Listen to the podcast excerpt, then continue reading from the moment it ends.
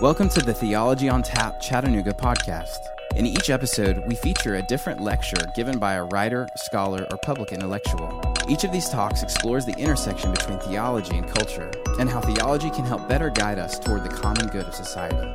These talks are given live at our monthly Theology on Tap events at the Camp House in Chattanooga, Tennessee. For more information and to find out when our next live event is, check out our Facebook page at facebook.com backslash Theology on Tap Chattanooga. Now, here is this week's episode. We hope you enjoy listening. Hey everyone, Matt Busby, host of Theology on Tap Chattanooga here, and I just have a, an announcement and a couple notes before we dive into this lecture with Doctor Preston Hill. Uh, first of all, our final Theology on Tap of the spring semester is coming up on May ninth, and that is going to be with author Lindsey Medford and her new book, My Body and Other Crumbling Empires, which really explores um, the, the topic of chronic illness and faith. Uh, so I would invite you guys out to that May ninth uh, with author Lindsey Medford.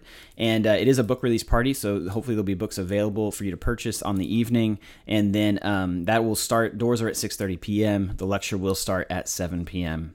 And then just a couple notes, you know, uh, during this lecture, we actually had some technical difficulties uh, with Doctor Hill's slideshow and his microphone, and uh, that's just going to come up a couple times as you listen. You'll you'll notice references to those things, uh, so just so you're aware of that. Um, but more importantly, this particular Theology on Tap happened just a few days after a tragic death within our own community here. Um, and then it was the next day, I believe it was the next day after the tragic school shooting that happened in Nashville, um, just back at the beginning of March. And so um, Doctor Hill really sets the tone at the very beginning of this episode, at the very beginning of this lecture. Uh, but if you don't, it'll, it might seem a little odd if you don't understand that context. And, you know, on the, on the evening, I was, we, we were pretty adamant about the fact that, you know, if this topic for Theology on Tap had been anything else, we would have just postponed it uh, in, in light of the tragedies that had just happened. But because this lecture is about trauma in the church, we just felt it was so appropriate, um, not only to not only for the topic and, and, and how much it's needed for the church right now, but also just to gather in community um, and just be able to hear uh, the good news that I believe this lecture is. Uh, so with those two notes in mind, um, Let me give you, I want to read Doctor Preston Hill's bio, and then we're going to dive into this lecture with Doctor Hill. Preston Hill is the Assistant Professor of Integrative Theology at Richmont Graduate University, where he serves as the Co-Chair of Integration and the Director of the Doctor of Ministry program. His doctoral research offers the first book-length study of Christ's descent into hell and the theology of John Calvin. His current research focuses on Reformation theology, science, and mental health. His latest publications include Dawn of Sunday: The Trinity and Trauma-Safe Church, and a forthcoming volume entitled Trauma Theology: Perspectives on Christ and the Wounds That Remain. Friends, I give you Doctor Preston Hill and his lecture, The Trinity and Trauma-Safe Churches. Thank you all so much for having me. It's so, so great to see, like, really friendly faces. Um, I'm just endeared to all of you. Um, okay, yeah, and we are going to sync this up. And you'll be hearing from me talk a bit about Thomas Aquinas tonight. And Thomas Aquinas said love involves mutual indwelling, which he said is something of my mind being in your mind and something of your mind being in my mind. And my prayer is that's what happens between you and I, for the sake of the PowerPoint. Um... I agree, yeah. It alters our state of consciousness. Um, what are you doing, man? we, we didn't, okay, clearly we're get, we're still trying. Um, I am. The first thing I want to say is I'm cognizant that in the aftermath, uh, you'll hear me say this later tonight, in the aftermath of a traumatic event, um, the two greatest predictors of whether you go on to develop an intractable form of P T S D or you experience resilience and growth and recovery are two things. And these are the two things that are fundamental for trauma safety. Um, it's social connection. It's um, being surrounded by people, because trauma is a fundamentally isolating experience. And it's empowerment and autonomy and agency. And to the end of setting the right tone, I want to just say, um, I this is not too much to overwhelm us. We can come together. We can draw near to each other. And our efforts are not futile.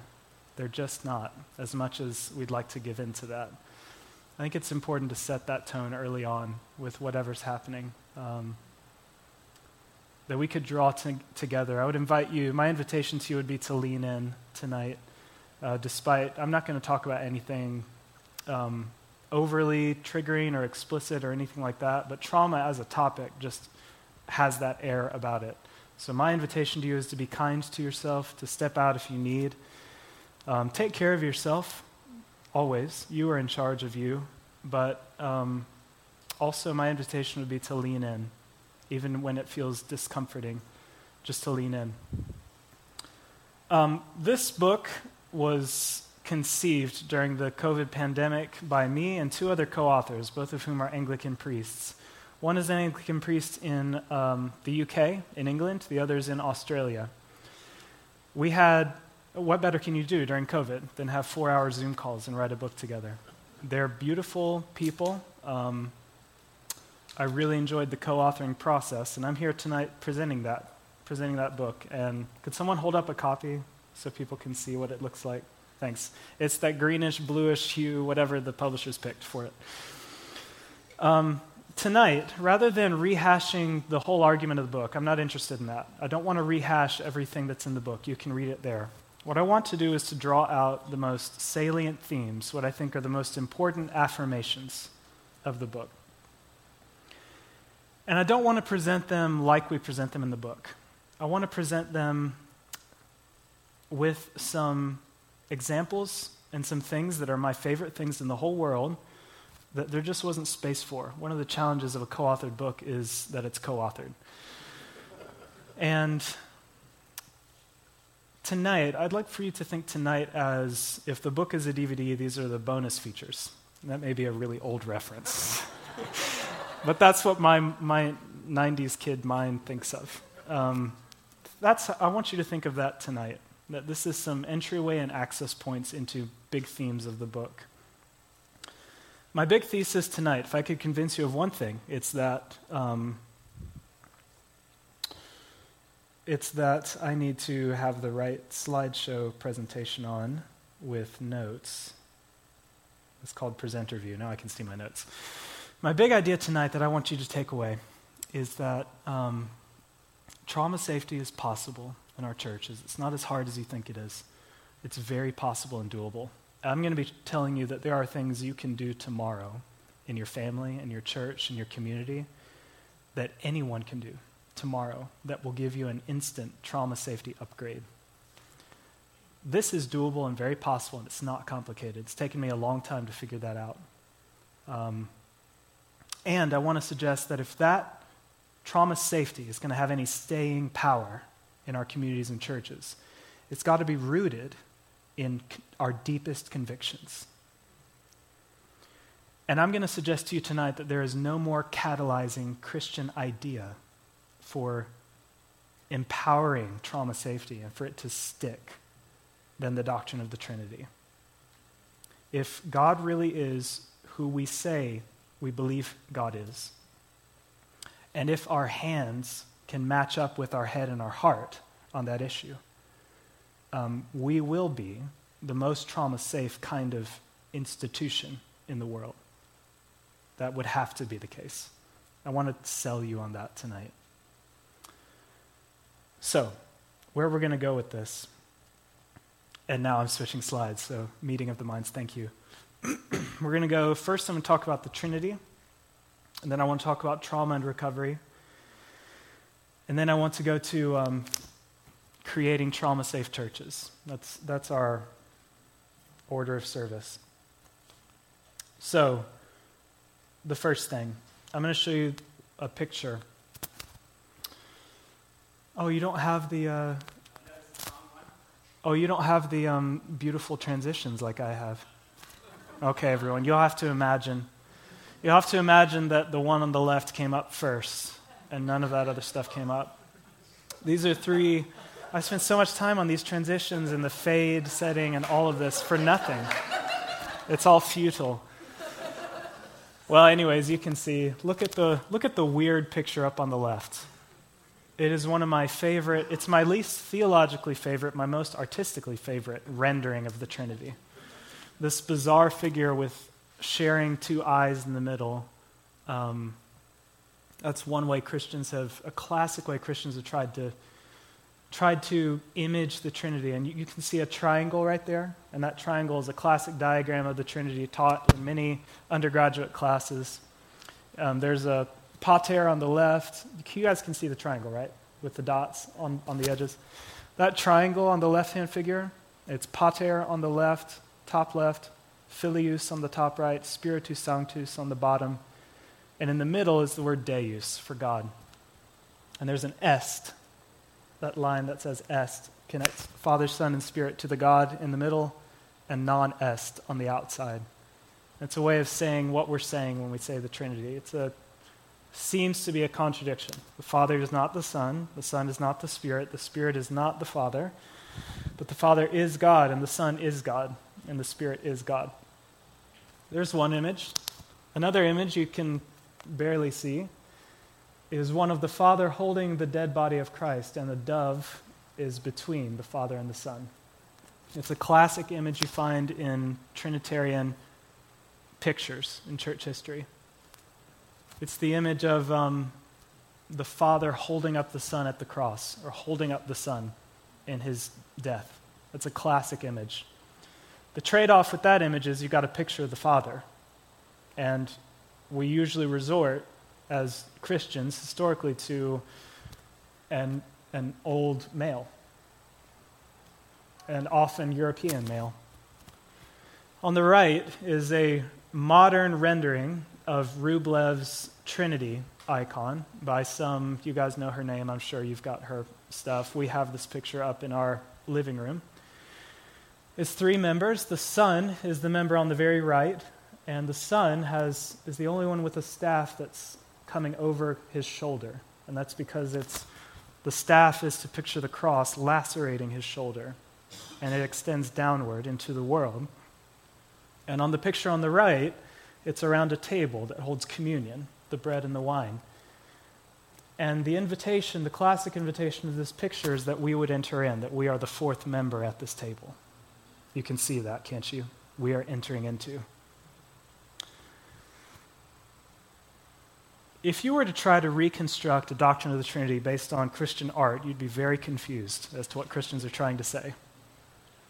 And what I want to sell you on tonight is that the Christian doctrine of the Trinity is really all about two things: that God is love and that we can know that love.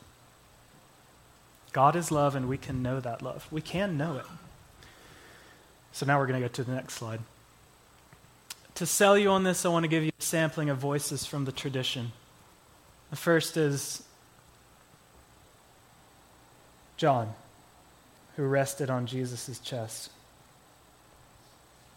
who wrote the Gospel of John, and by church tradition wrote the epistles, first, second, and third John.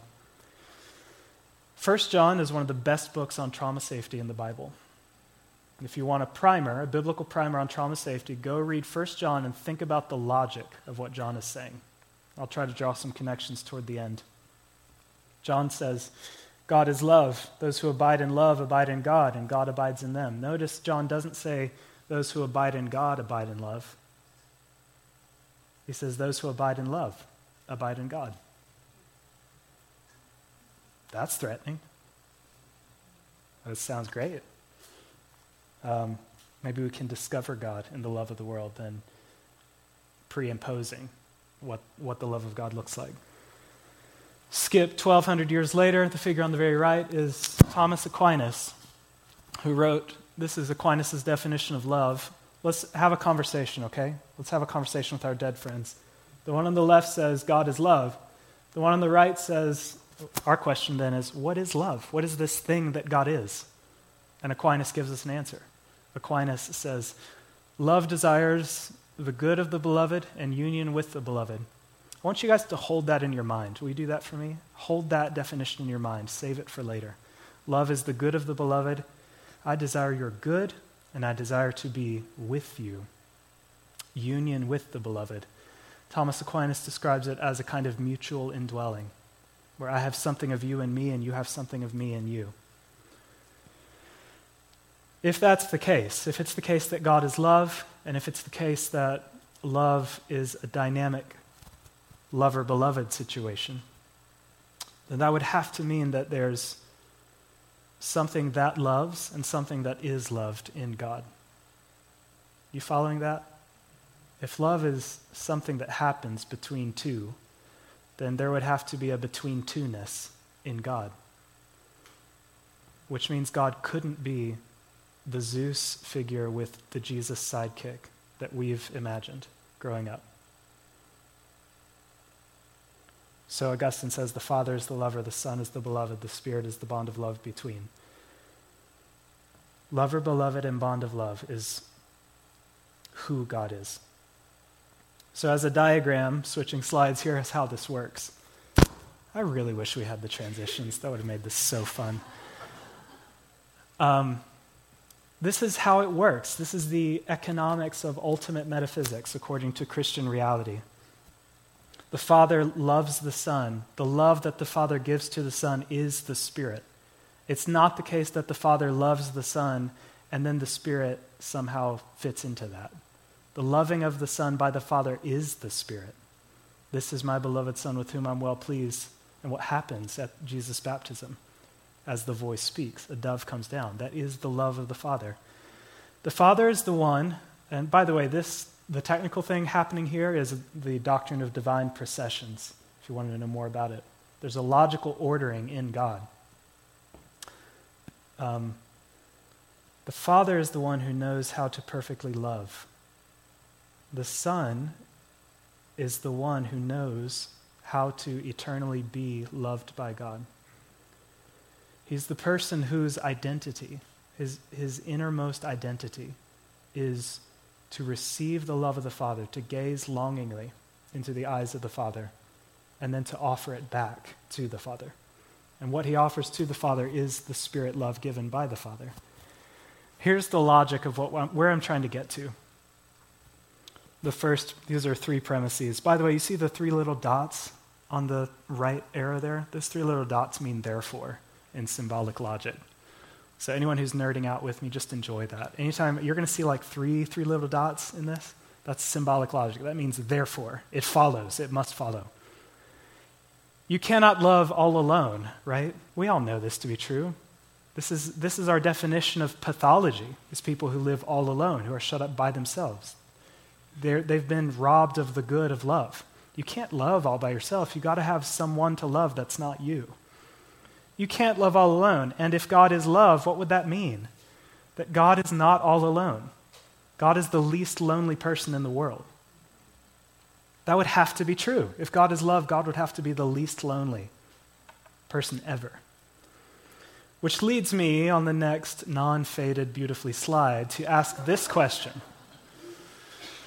This brings me to ask, I'm interested in this question, what was God doing before creation?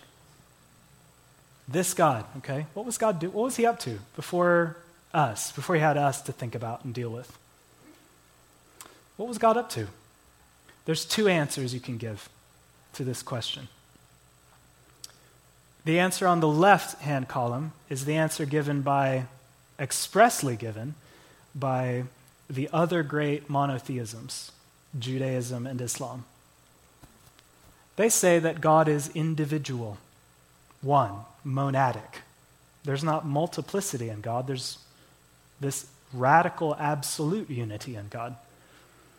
If it's the case that God is an individual, it would have to be the case that before the creation of the world, God was by God's self.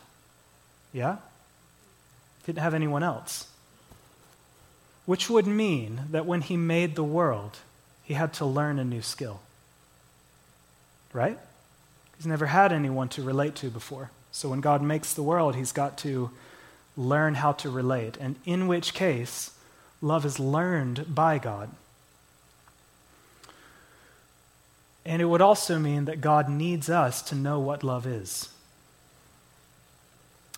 If you are a psychology or counseling person, you're thinking of triangulation right now, that the parent needs me to have the goods the parent has. On the other hand, it gives us a great answer as to why God made the world. I'm going to tell you guys that Jews and Muslims have a better answer for creation than Christians in some ways. They've got a clear answer. Why did God make the world? So he could love. That's a cool answer. That's a satisfying, catalyzing answer. Christians disagree classically with this. Christians say that God is multiple, in which case love is not learned by God, love is shared by God. And in which case, God does not need us to be the love that God is. If God is triune, it doesn't depend on us. We are, if God is triune, if there's multiple lovers and beloveds in God, then we are not necessary. We are better than necessary. Something better than being necessary. Can you imagine? You and I can't imagine that because we root our whole identity in being necessary. Can you imagine if you really weren't needed, how fun you could, how much fun you could have? You and I are going to die. And when we die, people are going to keep on keeping on. We're not going to be here. If I wasn't here tonight, as much as y'all love me, and I believe it when you say you love me, someone else would come and you would love them. And I need to learn to be okay with that because that's the kind of being I am. I'm a creature, and anything else is me trying to be something I'm not. It's not good for me. I can't bear that existential weight. The happiest people are the people who embrace their own superfluity. It's a good thing. It's better than being necessary. It's being, um, better than being necessary is being, I had a good word in mind and I can't recall it now. Matt, forgive me, I need to catch up.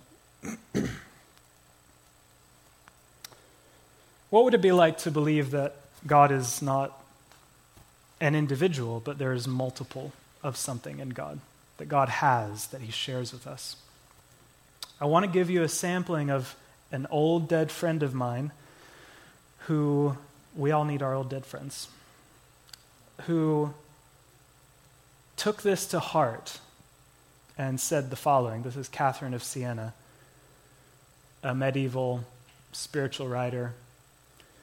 You, eternal God, saw me and knew me in yourself, and because you saw me in your light, you fell in love with your creature and drew her out of yourself and created her in your image and likeness.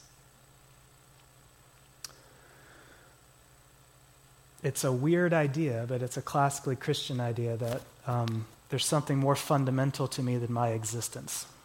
It's a weird idea. Just try to try to stay with me. There's something more fundamental to me than I am. It's that I'm wanted. She is the object of divine desire before she exists. And it's precisely the fact that she is the object of divine desire, divine love, that brings her into being. You catching that? God loves that which is not so that it will be. That's the Christian idea. Can you see how Trinity and creation are so intimately connected in Christian thought? If God is love, then God wants others to share in that love, not because he needs it, but because he's just so happy with himself that he makes things to share in it, which leads me to a more, well, we'll say it this way. This is what Catherine is really saying. God was a lover long before us, and therefore, God doesn't have to try hard to do it. Loving us is the most natural thing in the world for God. Oh, now, at this point, some of you are having the reaction pretty much all my students at Richmont have, which is, I've got students at Richmont who are coming to be counselors in training in the Bible Belt, and most of them are young, which means that most of them are tr- turning to mental health to fix some of their faith gone bad. They're either deconstructing or they're doing mental health professionalism instead of deconstructing. It's one or the other typically. And I tell them the basics. What I'm giving you right here is not intense. I am if if Christianity is a cup, a bug, mug of beer, I'm skimming the the froth off the top here. All I give them is that. And their response to me is, I'll give you a quote one of my students told me, maybe last year or a year and a half ago. She said, Doctor Hill, this, what you're telling me, I was telling her this, I said, what you're telling me makes me angry because I've been raised as a Christian my whole life and I've never heard any of this. And by the way, you guys, I've given you a figure from the Reformed, hailed in the Reformed tradition, Augustine. I've given you John, the Bible, and I've given you Aquinas, the angelic doctor of the Roman Catholic Church. They're all saying the same thing, mere Christianity, just ecumenical, which is what I have to do at Richmont because we're not affiliated with any denomination. I have to just teach mere Christianity. And what you're saying at this point, some of you are having this reaction of, this can't be true. This has got to be just your spin on it. Stay with me and lean in. Just lean in. Just hold out hope. Don't shut off desire just yet. It might just be true. And here's another proof, okay? I'll keep giving you voice on voice from the tradition. This is so small you can't see it, so I'll read it. Figure on the right there is Richard of Saint Victor. Richard of Saint Victor, this is um, his argument for the Trinity from love. Arguing an argument from the nature of love toward the fact that God must be triune. This is how he says it. So that the fullness of charity, that's an old Christian word for love, can occur in true divinity, it is necessary for a divine person not to lack the fellowship of a person of equal dignity and for that reason, a divine person. Love cannot be pleasant if it is not also mutual. Yes, of course. Yes, Richard, we're with you. Now we ask Richard, why the Spirit? Why can't you just have the Father and the Son doing their thing? Why do you need the Spirit? Here's Richard's answer. Some of you have heard this from me before. The proof of perfected charity is a willing sharing of the love that has been shown you. Love is properly said to exist when a third person is loved by two persons harmoniously and in community. And the affection of the two persons is fused into one affection by the flames of love for the third. Now the circle is complete. That's all, that's all you can do with love. All you can do with love is experience it and then give it. I am, okay. I keep doing that and that's messing up the audio, I know. I think it's my glasses. If I take them off, it'll mess with it less. And your faces will be blurry. What Richard is saying is, you guys ever have the experience of, um, I'll use the example I always use. Um, you see two people showing affection to each other in public, and it's a display, and it's a public display of that affection to each other. And our natural response is, yes. Is that Sam? Thank you. That was such a good guttural noise. It's revulsion. It's get a room. It's, you know, and you kind of, why do we feel that way? Why do we feel that way? T M I, why do we feel that way? Because our response is kind of like, I'm sorry I'm here. I'm I'm sorry for my presence here. I know you guys have a good thing, and I'm sort of just being here, witnessing it is getting in the way. And Richard is saying God isn't like that. The love that God enjoys in God's self is not threatened by the existence of those outside of it. It wants to go outside of it to include others within it. And it finds its fulfillment and perfection by including others in the embrace. That is the Spirit. So when God shares God's love with us, God is just doing what God has always been doing in the person of the Spirit in eternity past. Not only is the love of God natural to God, but sharing the love of God is natural to God. God doesn't have to try hard. We just have a hard time receiving it. We get in our way. I think I'm supposed to switch slides now.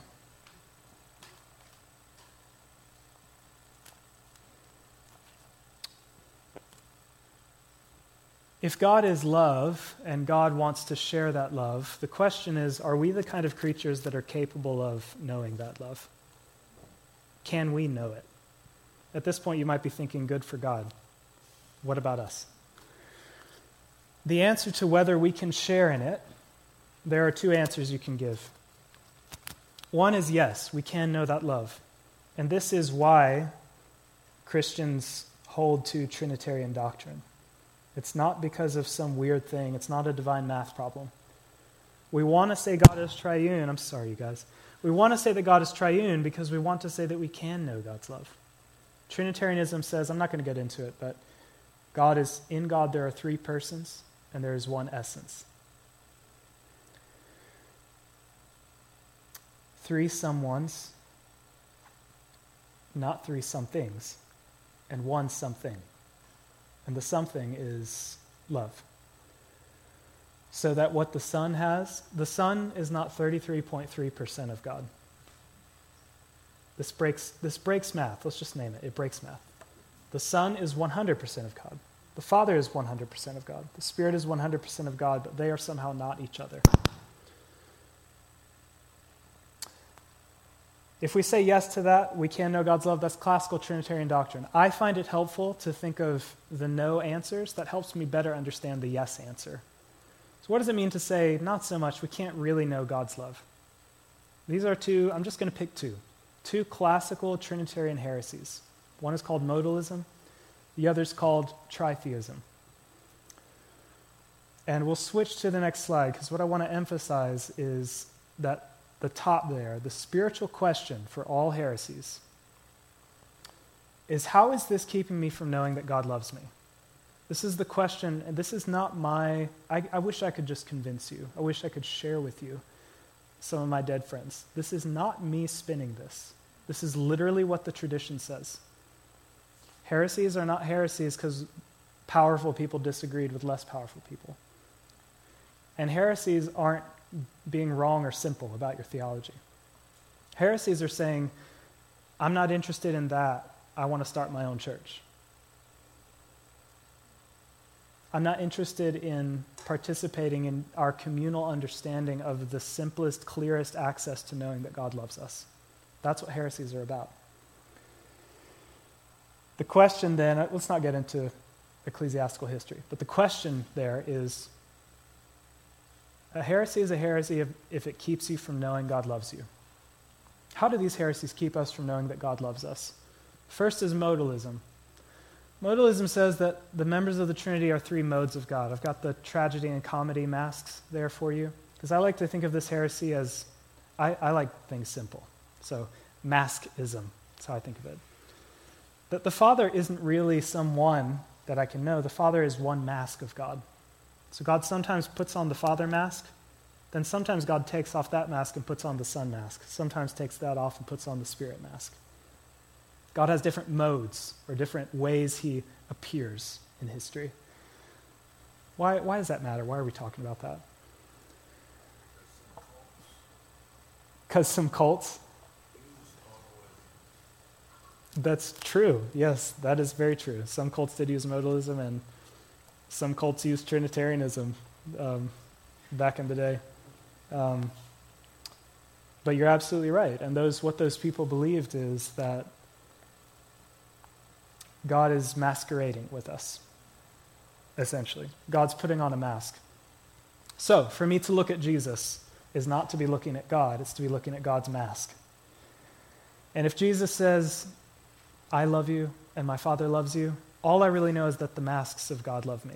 I don't know that God loves me. Keeps me from knowing that God loves me. Can you imagine being married to your spouse if they always wore a mask? I think I saw a Doctor Phil episode about that once. The guy was wearing a Batman mask or something. You guys with me so far? You following all this? Okay. That's modalism. Modalism, like, I don't care about it because people disagreed with other people about it. I don't care about that personally. I care about it. Does it keep me from knowing God loves me? Yes. Tritheism also keeps me from knowing God loves me because tritheism says that um, the Trinity is sort of a get-together of like-minded individuals who have to sort of agree together. And I pictured something I experience often that I do not like about my life and job. Well, no, go back, which is the uh, board meeting, the brainstorming. I don't like those meetings. They happen all the time. God's not like that. God's not three separate people getting together deciding what they think about Preston. That's not what God is like. And when I look at Jesus and Jesus says, I love you, I'm not getting thirty-three percent of God that loves me. I I'm getting one hundred percent of God that loves me. Which does lead me to, we can go to the next slide, one of my favorite theologians, the way he said it, T F Torrance, there is no God hidden behind the back of Jesus. Trinitarian doctrine, when carried to its logical conclusion, allows us to say this. When I look at Jesus, I see God, period. What I see is what I get. There's not a hidden, scary God. There's not a remainder of God left for me to get to know or figure out. The Father, in some sense, is bound by the dispositions of Jesus to humanity. The Father and the Spirit are involved. The death of Jesus is the Father's death of his Son. And here's the, yeah, you can go to the next one. Here's the logical flow. God is love. God became human in Jesus. Therefore, to know Jesus is to know God's love. This is what Christians say at its most basic. And I've given you a sampling of biblical passages to show you I'm not just pulling this out of thin air or out of the tradition. This is right there, hiding right underneath the pages of Scripture. We just get in our own way. God is love, First John four. For in him the fullness of deity, the fullness of that God dwells bodily, Colossians says. And that ultimately allows the Johannine community to say in First John one, we declare to you what was from the beginning. I'm going to read the full thing here. First John one, we declare to you what was from the beginning, what we have heard, what we have seen with our eyes, what we have looked at and touched with our hands concerning the word of life. They're thinking about the the hairy, smelly, sweaty Jesus as they're saying this. We declare to you what was from the beginning, before creation. We have heard it, we've seen it, we've touched it. This life was revealed, and we have seen it and testify to it and declare to you the eternal life that was with the Father and was revealed to us. What we have seen and heard, we also declare to you, so that you also may have fellowship with us, and truly our fellowship is with the Father and his Son, Jesus Christ. That's that's the doctrine of the Trinity. God is love. We're carried up into that. Now, let's take the turn we have to take. If God is love and we can know that love, why is it so hard to experience? Why is it so hard to experience that love? To answer that, I want to turn to my one of my all-time heroes, next to church fathers and Calvin, is Judith Herman.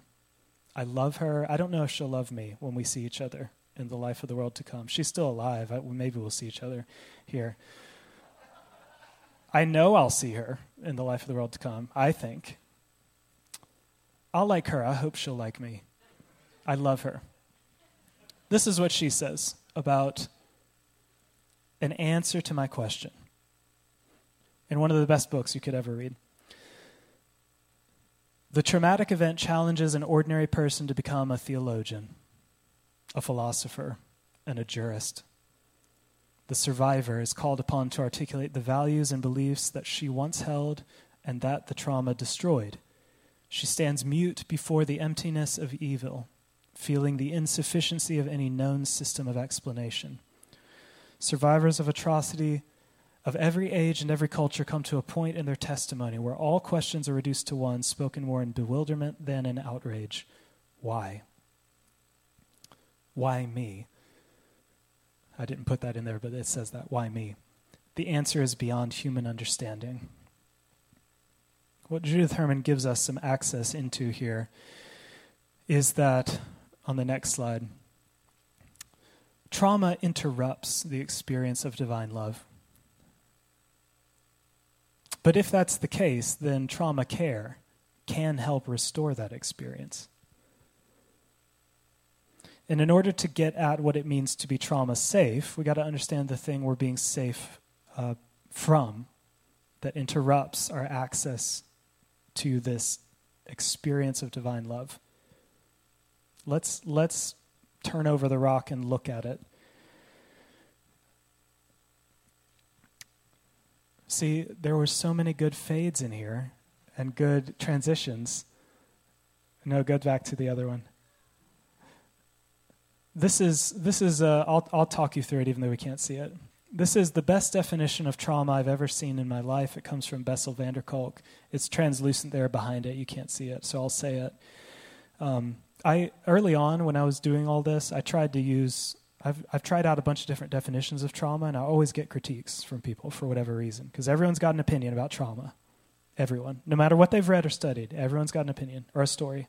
I like to like not tell people, because then they stop me and want to talk about everything. Um, I mean, I'm serious, just like in my life, like it just is easier to not tell people sometimes. But trauma, like I would always get these critiques and feedback, and then I finally stumbled on a definition that works. Like it doesn't get as much critique, and I think it's because it's the most bare-bones, stripped-away definition from Bessel van der Kolk and Alexander McFarlane, an inescapably stressful event that overwhelms one's coping mechanisms. An inescapably stressful event that overwhelms one's coping mechanisms. That's the definition of trauma that seems to work. You can really operationalize that with a lot of different contexts. And I love about that definition, it shows the twofold structure of every trauma. Every trauma has a threat, something that threatens you. It doesn't matter whether it's life-threatening, whether it's sexual violence. It doesn't matter if it's a microaggression from a cultural perspective. It doesn't matter. What matters is the deeply subjective nature of it. You experience something as a threat. You feel powerless to change something about that threat. This is key. This is what distinguishes trauma from suffering.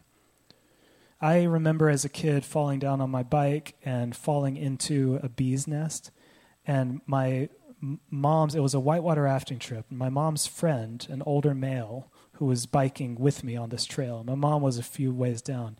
And I remember the bicycle seat had a Mickey Mouse face on it. Like I remember this detail about my life. Because it was so intense. That's how memory works. The more intense the memory, the more it's you remember it and recall it, connect it with your sensations and your emotions. Memory is all about how you felt in your body and how you felt emotionally. The higher, the more you the more um, you remember it, the more memorable it is. The dude, I don't remember his name, he picked up my bike for me and said, "Run, Preston, run." And I took off. I can recall that memory to you in such clear and vivid detail. I'm not traumatized by it. I'm not triggered by it. I can recall it. I can tell it to you coherently. Do you know why? It's because there was a threat that I wasn't powerless. I took the hell off. I ran away from the bees. And that sense of agency kept me from any kind of traumatization. In a traumatic event, you're powerless to change it. You're in a situation of domestic violence. The perpetrator has groomed you. Or you are in a combat zone and you can't leave the war. Or someone does something that you are not in control of. Like take their own life. We have no control over people's choices sometimes. That powerless is terrifying to us. So there's the traumatic event and the post-traumatic stress. And I won't go into it in too much detail. It gets nerdy, but it works in the brain like this. There, this is a, called the theory of the triune brain. Um, there's the outer layer, the neocortex. That's where, that's all the things we use for logical deductive reasoning. It's the thing that makes checklists, that puts stuff on calendars. It's the part of our language that holds, um, part of our brain that holds language. It's the part of us that makes us different from animals. We literally have it, and other animals don't. The thing that we share in common with animals, especially mammals, is the orange, the limbic system. Sometimes it's called the mammalian brain. It's the part of us that's deeply social. It's the part of me that throughout this talk is looking around, that a very primitive part of me that's looking around and saying, there's a huge group with eyes on me. Are they for me or against me? That's that part of me, my mammalian brain. My amygdala is the part going, they're potential sources of danger. My hippocampus is saying, calm down. They're, they're here. They're here to hear you talk. It's okay. You're safe. The reptilian brain is just instinctual. It's the most ancient part of our brain. It's the part that um, allows you to breathe when you sleep. You don't have to think about it. It's the part that um, regulates your heartbeat. It's all the things that keep us going that we don't think about. What happens in trauma that you can't see here? Um, can you go back? Sorry about that, Matt. Is that the red part gets big and the green and the orange get small. That's what happens in trauma. The outer layers associated with growth, associated with metacognitive skills for socializing, for speaking, for thinking, for reasoning, for all the virtues that we hold, those shrink. And the parts that are based on survival, you're like an animal backed into a corner, or you're like a a fight or flight, just instinctual, just the rage of the post-traumatic syndrome. Is this getting hyper, hyper aroused? But the top parts shrink. And so you can see on this next slide, this is a picture from Bruce Perry. Bruce Perry wrote, um, he's a, one of the canonized trauma experts in our culture, and he wrote that book with Oprah Winfrey, I think, um, What Happens to You. He's a trauma expert. This is a study from two thousand two. These are to scale. These are two brains. The one on the left is a brain scan of a normal child, a three-year-old child. The one on the right is a brain scan of a three-year-old child undergoing extreme neglect. And I show you this to emphasize that, again, they are to scale. The one on the right is literally that much smaller than the one on the left. The term for that is cortical atrophy.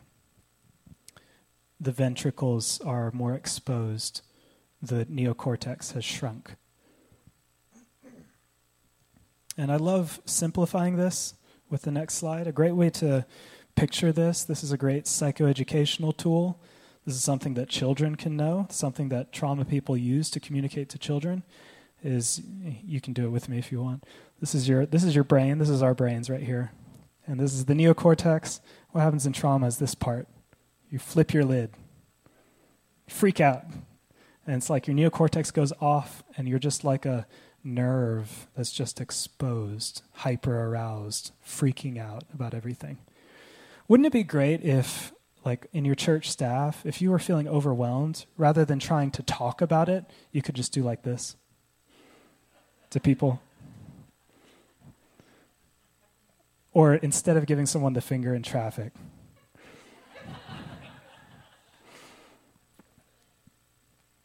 And these really are, this next slide, it's, I find it a helpful acronym just to think about the symptoms of P T S D, the symptoms of the post-traumatic syndrome, used with the acronym HAND, hyperarousal. Arousal, we mean, usually we associate that with sex. That's not what we're talking about here. Arouse just means the vamping up, the in-breath. It's all part of human life as we... We breathe in. Imagine jumping into a um, a very cold body of water, and your reflexes, you breathe in and tense up. You ever seen babies learn how to swim? You see their faces, and they're just like, this is a hyperarousal. Hypoarousal is breathing out, relaxing. Um, the out-breath, the release, the anxiety, and the depression. That's all of human life. What happens in trauma is that scale gets tipped to one side and it stays there. Just stays ramped up all the time. Hyperarousal. And as a result, survivors avoid reminders of the trauma that might trigger that state and exacerbate it. They're just like, look away, avoid names, avoid faces. They don't even know why, because it's not in the neocortex, remember? It's not the brain. It's not the language part. It's not the logical part. It's the instinctual part. It drives people crazy because they don't know why. They just know that they're doing it. They're avoiding the reminders. The numbness. Dissociation is the technical term here. The thousand-yard stare that combat survivors get. The glazed-over eyes. The numbing. The de-souling. There's no vitality there anymore. And then the distressing intrusions that no matter how much you avoid reminders, the flashbacks, they just, you are reminded of the trauma when you're not trying to. You just have these intrusive thoughts, these nightmares. Thoughts about people you love, they just, they come out of nowhere, they're haunting. And those are the symptoms, the main symptoms of P T S D. And the end result is that survivors feel like this. They feel stuck in the past. It's not the past for them. It's happening right now. It feels right now like it felt then. They're not remembering. It's not a memory for them. It's present tense. They feel overwhelmed and betrayed by their bodies. They don't have words. The Broca's area, responsible for language in the neocortex, has shrunk. It's not that survivors have a hard time talking about their trauma. It's that they can't. This is a neurological disabling. And they feel it now just like they felt it then, which leads to this vicious cycle of isolation. They feel alone, and they feel ashamed of the powerlessness of the situation. They feel ashamed that they were powerless to change it. Leads me to ask, turning to recovery, this question. How do we help restore and experience the divine love? How do we care for trauma? There are two things that you need, two things that you absolutely need. You'll never have trauma safety without these. You may need more than these, but you'll never have less than these. And you can't have one without the other. One without the other re-traumatizes. One without the other re-traumatizes. Don't do one. Don't you dare do one. Do both. Social support you surround, but you don't surround without giving them agency and autonomy. You give them space to choose, but you never leave. It's the hardest place in the world to stay with someone, which is why we feel like it's impossible. It's not impossible, it's just uncomfortable to do it, to offer someone social support and empower them. This is how Judith Herman says it. On the next slide. The core experiences of psychological trauma are disempowerment and disconnection from others. Recovery, therefore, is based upon empowerment of the survivor and the creation of new connections. Recovery can take place only in the context of relationships. It cannot occur in isolation. The first principle of recovery is the empowerment of the survivor. She must be the author and arbiter of her own recovery. Others may offer advice, support, assistance, affection, and care, but not cure. Many benevolent and well-intentioned attempts to assist the survivor founder because this fundamental principle of empowerment is not observed. No intervention that takes power away from the survivor can possibly foster her recovery, no matter how much it appears to be in her immediate best interest. I feel so good to to read that. That's why I love her. And the next slide. Traumatic events destroy the sustaining bonds between individual and community. Those who have survived learn that their sense of self, of worth, of humanity depends upon a feeling of connection to others. The solidarity of a group provides the strongest protection against terror and despair and the strongest antidote to traumatic experience. Trauma isolates, the group recreates a sense of belonging. Trauma shames and stigmatizes. The group bears witness and affirms. Trauma degrades the victim. The group exalts her. Trauma dehumanizes the victim. The group restores her humanity. Early in the Vietnam War, veterans were starting to have post-traumatic symptoms from combat. They did what any of us would do. They took them off the battlefield. And the result was their post-traumatic symptoms got worse, not better. And what they found is when they kept them on the battlefield with their unit, the camaraderie and the social support actually reduced the post-traumatic symptoms. Can you imagine that? Staying with the danger, but having social support reduces the symptoms. The power of social support and the power of empowerment. So to compare these two on the next slide, trauma, these are the core dynamics. We we have to learn these. We have to get this. We can't afford to not get this anymore. Trauma means being threatened by violence, and in the face of that, we offer safety and stabilization. You can't recover if you're still threatened. You can't recover if you're still threatened. Trauma means feeling powerless to escape, and therefore recovery will always involve empowering the individual. It has to be their choice, otherwise it'll re-traumatize. Trauma involves a shame for surviving. trauma survivors feel, this is hard for us to get, but they feel deeply ashamed for the ways that they have survived. They feel ashamed of how they have adapted in the powerlessness. It feels shameful to be powerless, and it feels shameful to figure out how to keep going when you're powerless. We don't like sharing that with people. In the face of that, what we offer is testimony and witness to reduce the stigma. In the face of feeling isolated and ashamed, we have to offer social support and empower agency. Which leads me to this final question. I'm trying to be sensitive to time here. How do we create churches that are trauma safe? As I said earlier, trauma interrupts the experience of divine love.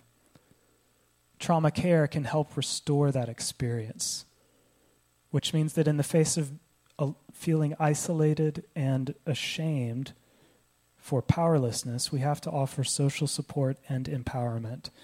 I think historically, maybe especially in the Bible Belt, we've been good at one and not the other. We, we're all for social support. We're not so much for empowering people's autonomy. For some reason, that's a threat to a lot of churches. If we can't do that, we're not going to be trauma safe. To whatever degree we're threatened by giving people power, we won't be as safe as we could. I'm not saying, I'm just laying out the math here. That's all I'm doing. I'm not prescribing it. If I was in charge, I would prescribe it. But I'm letting you know for your churches, this is the equation. You can be less trauma safe if you want, and it will mean being more authoritarian with your people. That's just a fact. It's a psychological fact. Do you remember that I asked you to keep Aquinas' definition of love in your head? Here's where we're pulling it back out. Love desires the good of the beloved and union with the beloved. What I want to suggest is that the love that is God, love that God is, not that God is, oh, I hope you hear me tonight. God is not loving. God is not loving. God is love. Love is not a quality God has. Love is a reality God is. And the reality that God is, is that in God there is this perfect reciprocity of desiring the good of the other and union with the other. And if that were true of God, and if we're made in the image and likeness of God, it would mean that social support is a kind of union with the traumatized beloved. It says, I don't want to be at a distance. I want to be in what you're in. I want to be close to you in it. And the good of the beloved says, I want what's good for you, regardless of how good it is for me. That's hard. That's what empowerment is. Empowering another person is saying to them, I don't need for your goodness to match up with all my self-protective goodness as well. I let you go and I let you have your light of day. I don't need to control it. That's what empowerment is. It's not controlling, which really is just desiring someone's good, irrespective of how it is to you.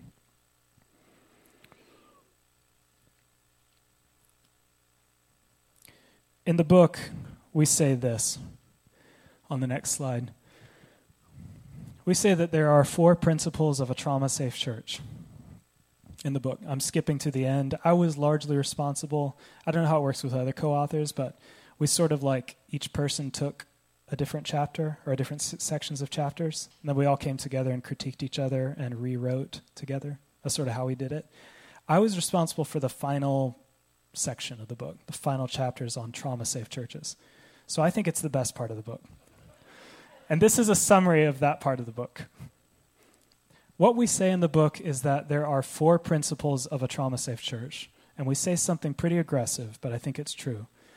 If you don't have these four principles, you won't be a trauma-safe church. You just won't. If you're missing one of these, it won't be trauma-safe.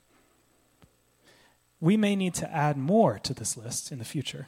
We're not saying this is um, sufficient. We're saying it's necessary.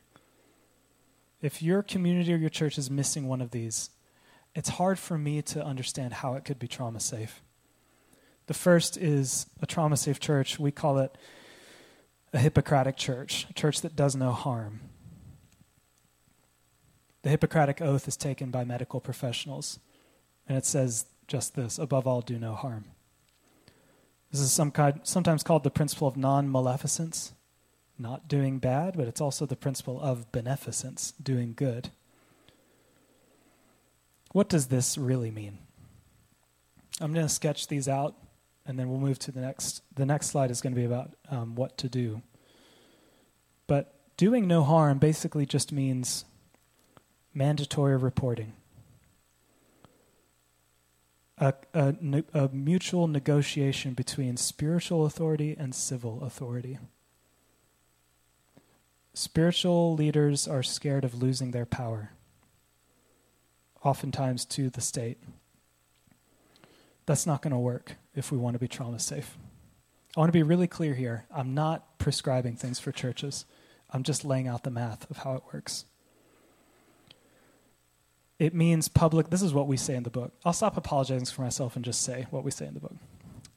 We say that the first principle, Hippocratic Church, means publicly addressing allegations. Publicly addressing allegations of leaders having committed harm. And we think that we should publicly address allegations against leaders because safety is more important than the reputation or finances of our institution. The safety of our members is always more important. If we have a value that is greater than the safety of our members, then there is something that we value above the principle of non-maleficence. So be honest about it. If your institution values public image above safety of members, that's okay. Just say that. Don't then go over here and say we value everyone's safety. Just be honest about it. Make your choice. Make your bed and sleep in it. These are hard words, so I'm just going to share them with you, okay? I just feel like we've tried everything else, and it hasn't worked, so let's try something different. Now, the usual response we get back to this is, won't that hurt our public witness? That's going to hurt our witness if we're honest with the world about airing our dirty laundry, that our leaders are failing. And what we say to that is, that's a great answer. It's just not what Jesus said. It's it's great wisdom. It really is. It's just not what Jesus said. Jesus said very clearly in John thirteen, they'll know that you're my disciples. How? By our love. What is love? Let's say you don't want to follow me in following Aquinas. What is love? Well, First John one and three says, how does the love of God abide in you if someone is in need and you don't offer help? So the world will, be- here's the equation, right? The world will believe if they see the love of God in us. And the love of God in us is helping those in need. So if we stand up for people that are suffering in silence, according to Scripture, it'll help our witness, not hurt. Now, let me ask you this question. If you knew a church that was very anxious about its image versus a church that was honest about where its leaders were at, which one would you want to be a part of? It's obvious, right? This isn't, this is not rocket science. We just get in our way. The second principle is listening to survivors, offering compassionate witness. Survivors need to tell their story. They need to break the silence and secrecy, alleviate shame. It feels vulnerable and risky, but you cannot heal what you have not named. You cannot heal what you have not named. This means, we think, having guided, structured groups that have rapport where the trauma story can be shared. Churches should not replace mental health professionals. They shouldn't replace support groups, but they should do the same goodness that happens in those groups, as is appropriate to the church context. I think the most, um, the most um, risky piece of advice we offer in this section is saying that we should believe survivors. That's a whole thing everyone has an opinion about. We think that you should always believe survivors and act accordingly. And we think that because, imagine this analogy, that someone throws a frisbee at my face and says, hey, Preston, think fast. What do I do? I cover my face. I, I get protected.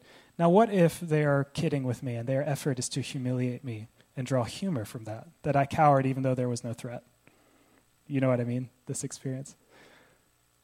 Am I still glad I covered my face? Yes, because I would have been protected, right? It's the same here. Um, it's always better to be safe than sorry. Believing survivors when they accuse someone of harm doesn't mean you take it as gospel and it's just the truth.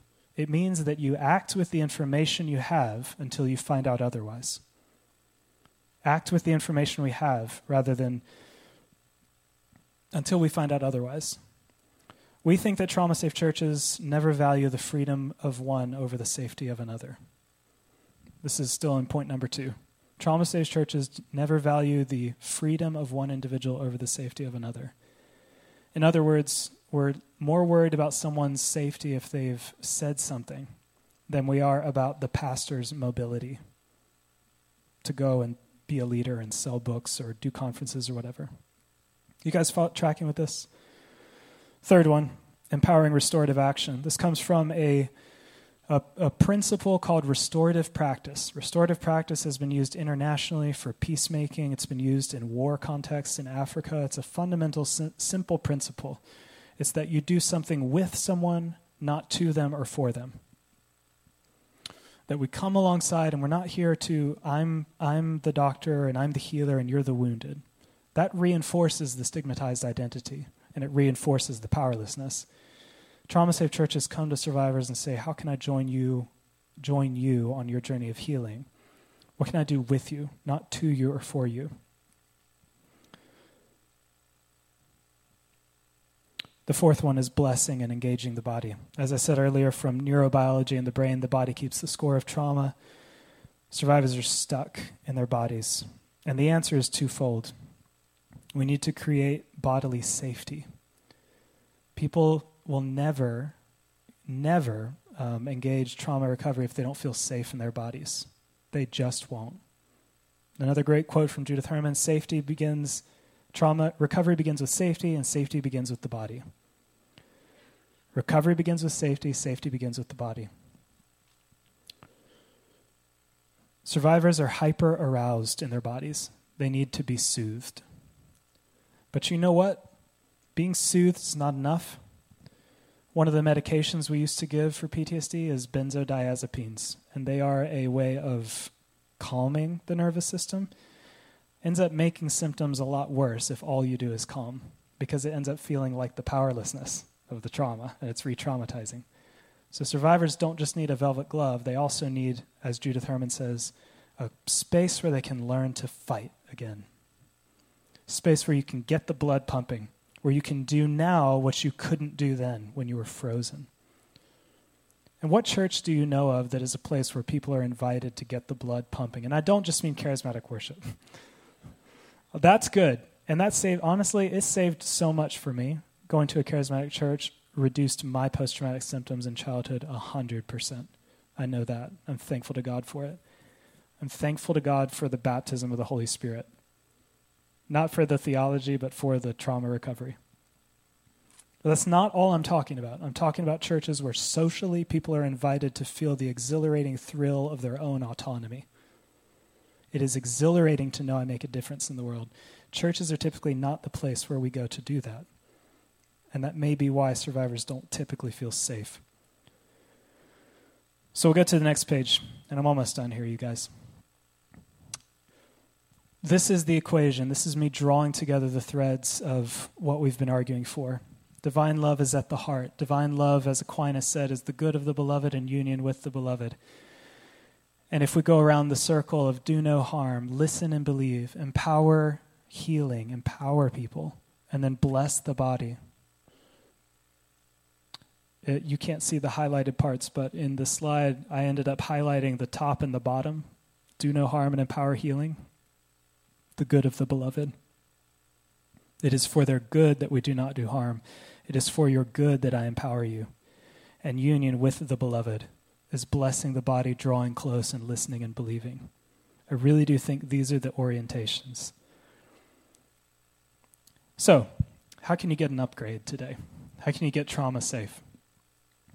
Here's, here's just a quick list. This is a sample of some of the things we say in the book, ways that churches can begin becoming trauma safe.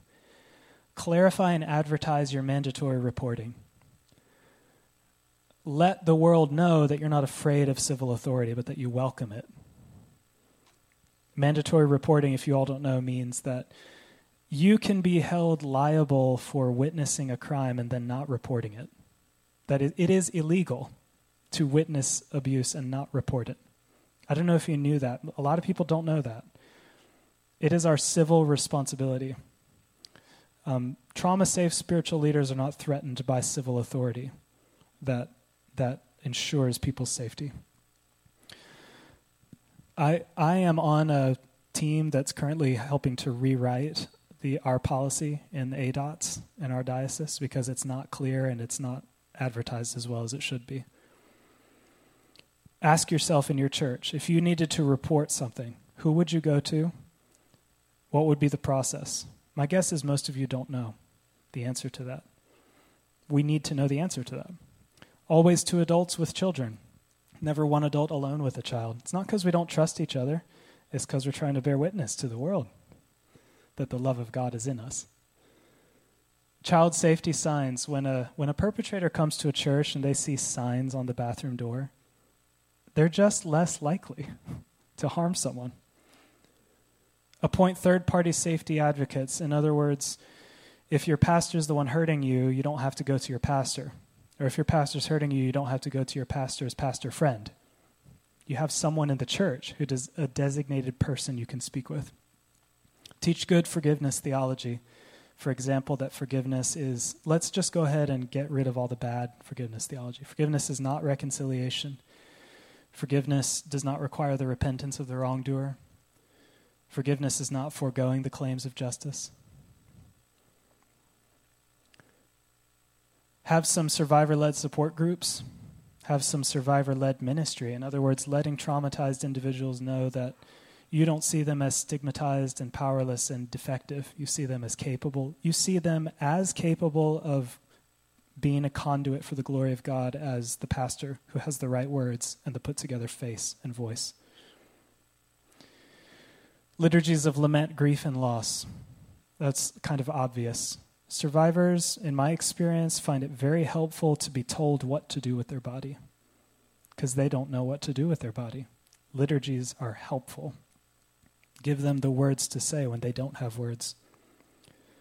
I want to conclude. I'm sorry for how long I'm taking y'all. I want to conclude. This is the very end. Turn to Martin Luther. The quote on the right is what Martin Luther said at the dawn of the Reformation. This is how he ended his letter to the Christian nobility. And for me, it's evidence of what I believe to be true about the Reformation, that the Reformation was not about justification by faith. The Reformation was not about, um, you guys hear me, obviously it was about that. But what I mean is that's not what catalyzed Luther. What catalyzed Luther wasn't that people were teaching bad theology. It was that people were scaring the hell into other people so that the church could get money. He was upset about spiritual abuse. He thought if the Pope knew what they were doing over here in Germany, he would stop it. There's no way my Holy Father knows. You know, Luther talking about the Pope. He was a Catholic before he became a reformer. Luther ended when he realized the Pope did know, and this was just spiritual abuse was happening. He said this in his call to arms for greater justice. He said, "No one in Christendom has any authority to do harm, or to forbid others to prevent harm from being done. No one in Christendom has any authority to forbid to forbid you from preventing harm for others." Because if one member suffers, we all suffer, and if one rejoices, we all rejoice. Our lack of trauma safety will eventually come back to bite us, and I think that's what's happening right now. Here are my questions for the future, some things I'm interested in. Maybe this will be helpful for Q and A. These are my, like, post this book areas of research interest right now. What about religious trauma, church hurt, and spiritual abuse? Not just trauma, the church responding to trauma, but the church being a source of trauma. How do we help with faith deconstruction? Not how do we fix it, not how do we help people with these spiritual desires that people have who don't fit. They just don't fit into our existing frameworks. How do we help people with those desires? The book's out there for sale for twenty-five dollars. It's usually thirty dollars. I had to buy my own copies. Publishers make authors buy their own copies. All I'm looking to do is break even because I really believe. I spent five hundred dollars getting these books so I could sell them here because I believe in this. I believe in this. Um, so they're out there. I think there's a Q R code. Chesney knows about it. Thank you, Chesney, for making the Q R code. I don't know what a Q R or Venmo is. I really don't know how to use Venmo. But my Venmo is out there, and um, thank y'all so much. I'm really gratified. I really appreciate you coming out to this, and I think Pastor Matt's going to have more for what's next. So thank y'all.